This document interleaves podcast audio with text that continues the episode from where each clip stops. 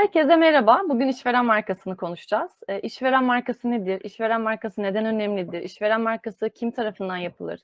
E, işveren markası nasıl yönetilmelidir? Gibi konulara değineceğiz. E, öncelikle işveren markası nedir ve işveren markası kim tarafından yönetilir? Buna değinelim. E, işveren markası, işverenin sunduğu ekonomik, psikolojik e, ve fonksiyonel faydaların toplamıdır kısaca.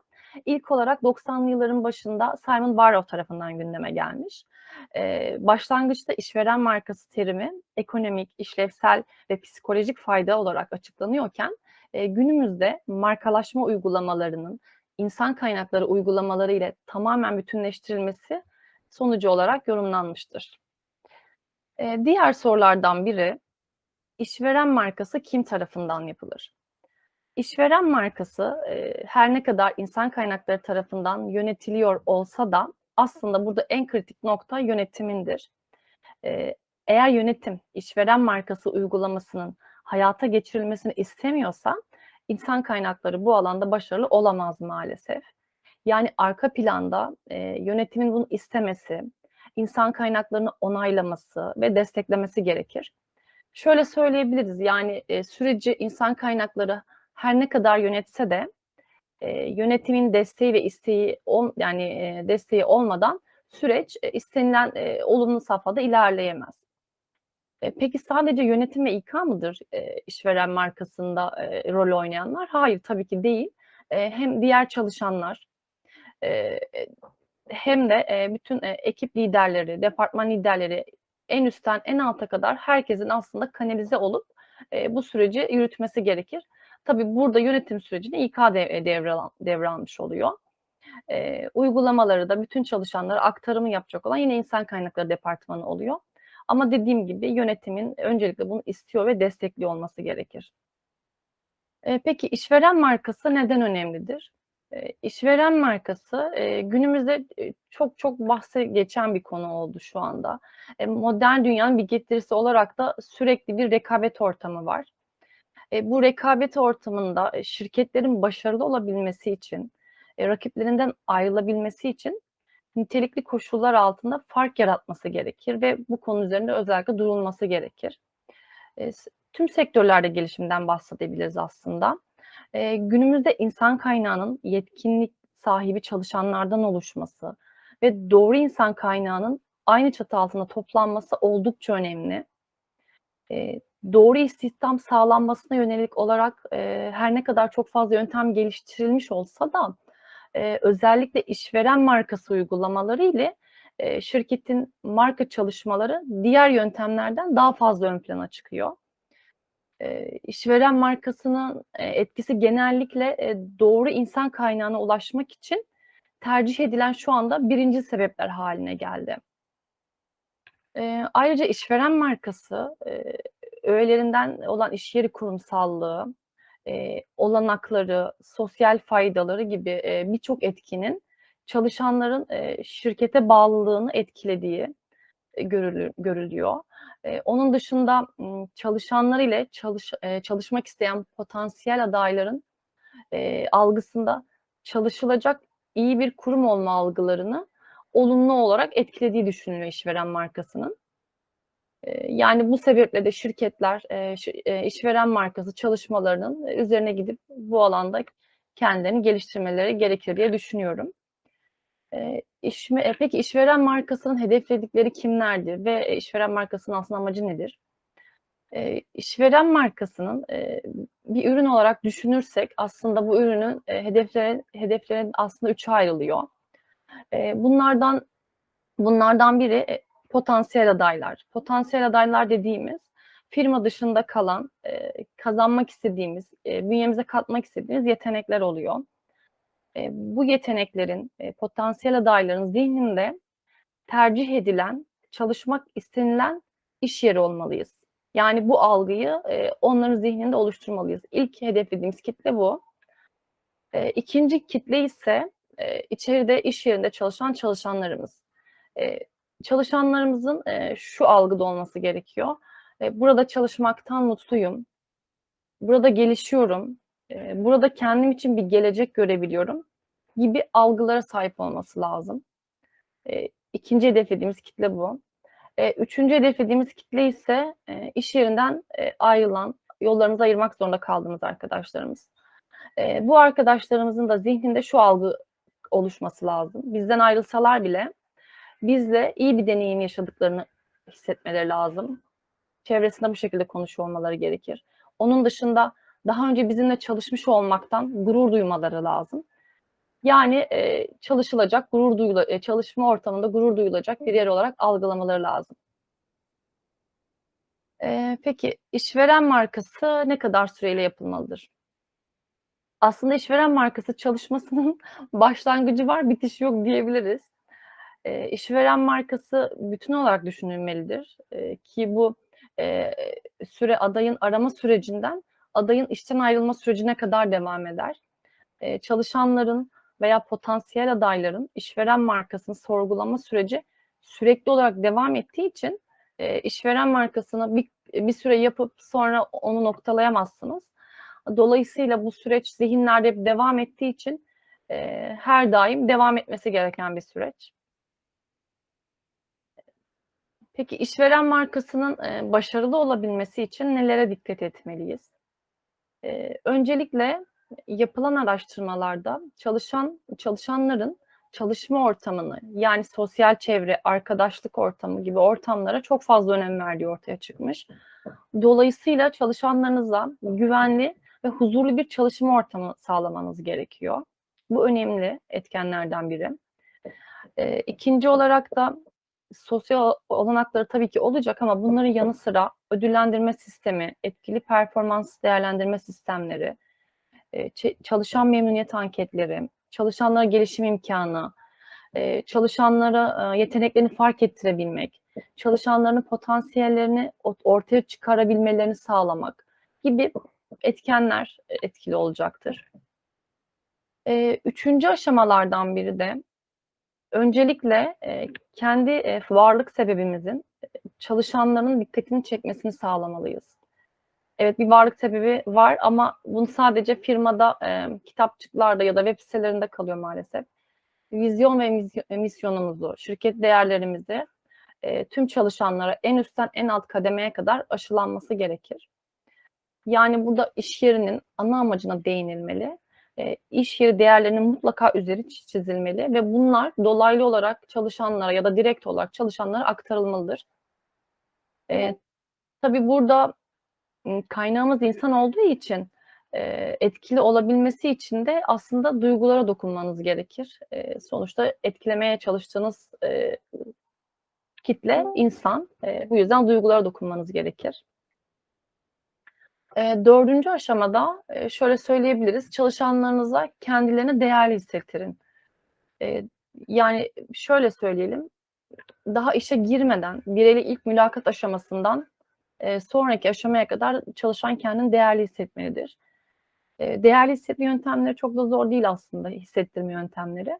Eee, teşekkür etmek, takdir etmek, eee, tebessüm göstermek, gelişim imkânı sağlamak, adil yaklaşım, eee, zor veya mutlu günlerinde yanında olmak, ona saygı duymak, eee, küçük hesapların peşine düşmemek, görüşlerine önem vermek, eee, ve onları dinlemek aslında kendilerini değerli hissetmelerinde etkili olan birkaç eylemlerden biri sadece. Bunları çoğaltabiliriz.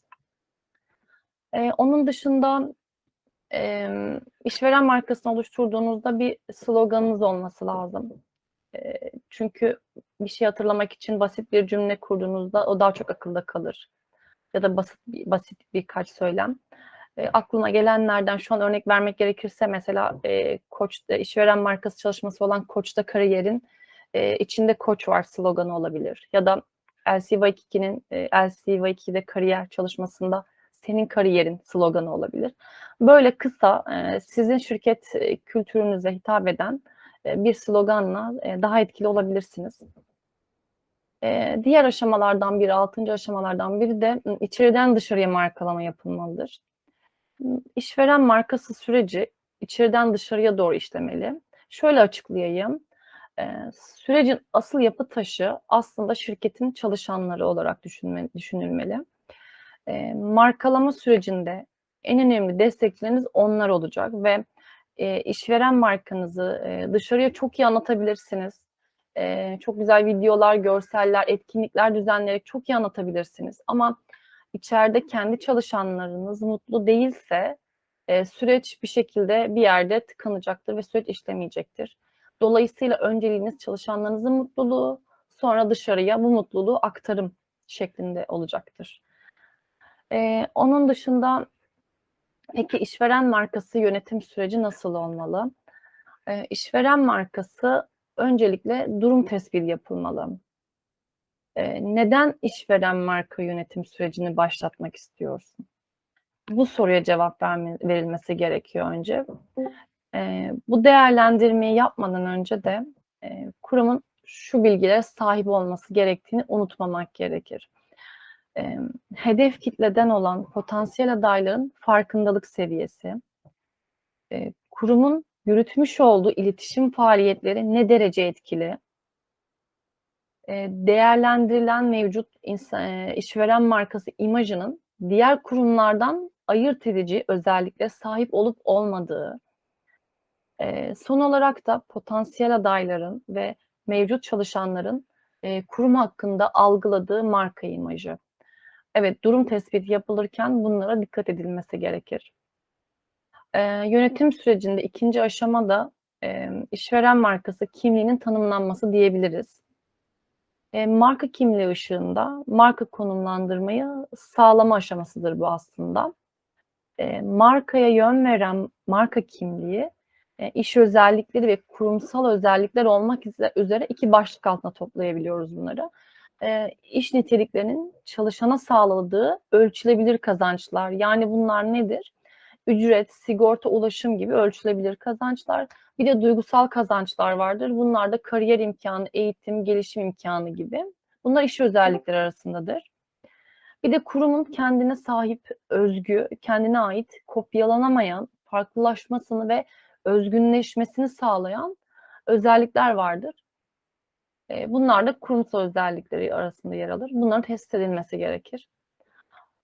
Son olarak çalışan değer öner değer önermesi oluşturulması.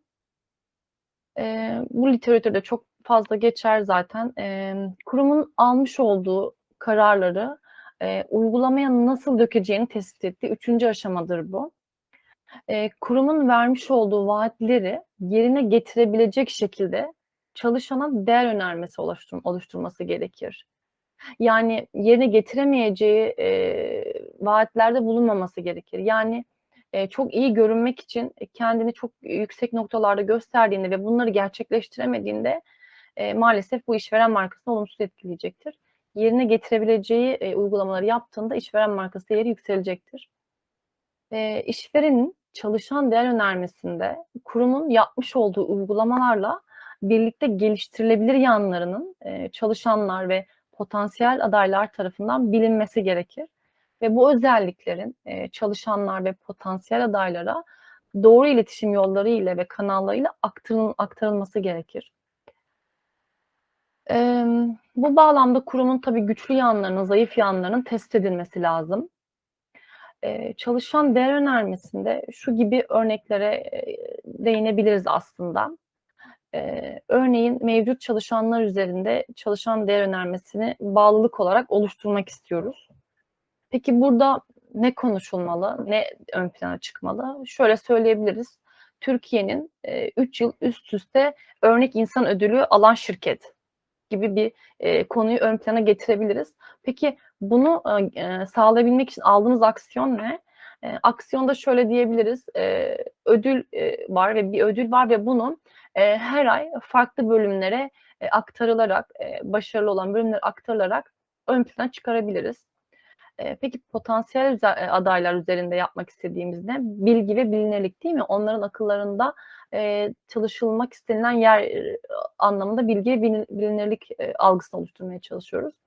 Peki e, bununla ilgili ne gibi söylem e, yaratabiliriz? Bunu tabii örnek olarak söylüyorum. Şirketimizin e, yeni mezunlar için ikinci bir okul gibidir. E, işte burası bir akademi gibidir. Kendinizi geliştirebileceğiniz bir yer olarak lanse edip bunu çok fazla gündeme getirebilirsiniz bu şekilde konuşarak.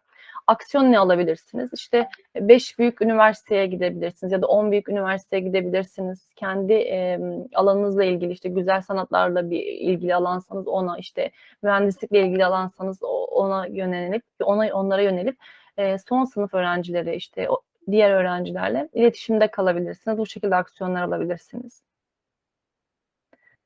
E, peki hizmet markası ile işveren markası arasında benzerlikler var mıdır? E, bu biraz konumuzdan bağımsız ama e, biraz daha akılda oturması için, e, konumlanması için biraz değinmek istedim buna son olarak. E, tabii var. E, aslında bakarsanız birebir örtüşen e, bir yapısı var. E, ürün veya hizmet markasında müşteri cezbetme kolaylığı varken e, işveren markasında çalışanları e, veya potansiyel adayları iş yerine çekme kolaylığı vardır. E, ürün veya hizmet markasında müşteriyi elde tutmak çok kolayken işveren markasında işten ayrılmalar azdır. Yani çalışanı elde tutmak kolaydır. Ürün veya hizmet markasında sadakati yüksek çalışanlar vardır. İşveren markasında kendini işe adamış, işe, işini seven, e, aidiyet duygusu olan e, çalışanlar vardır.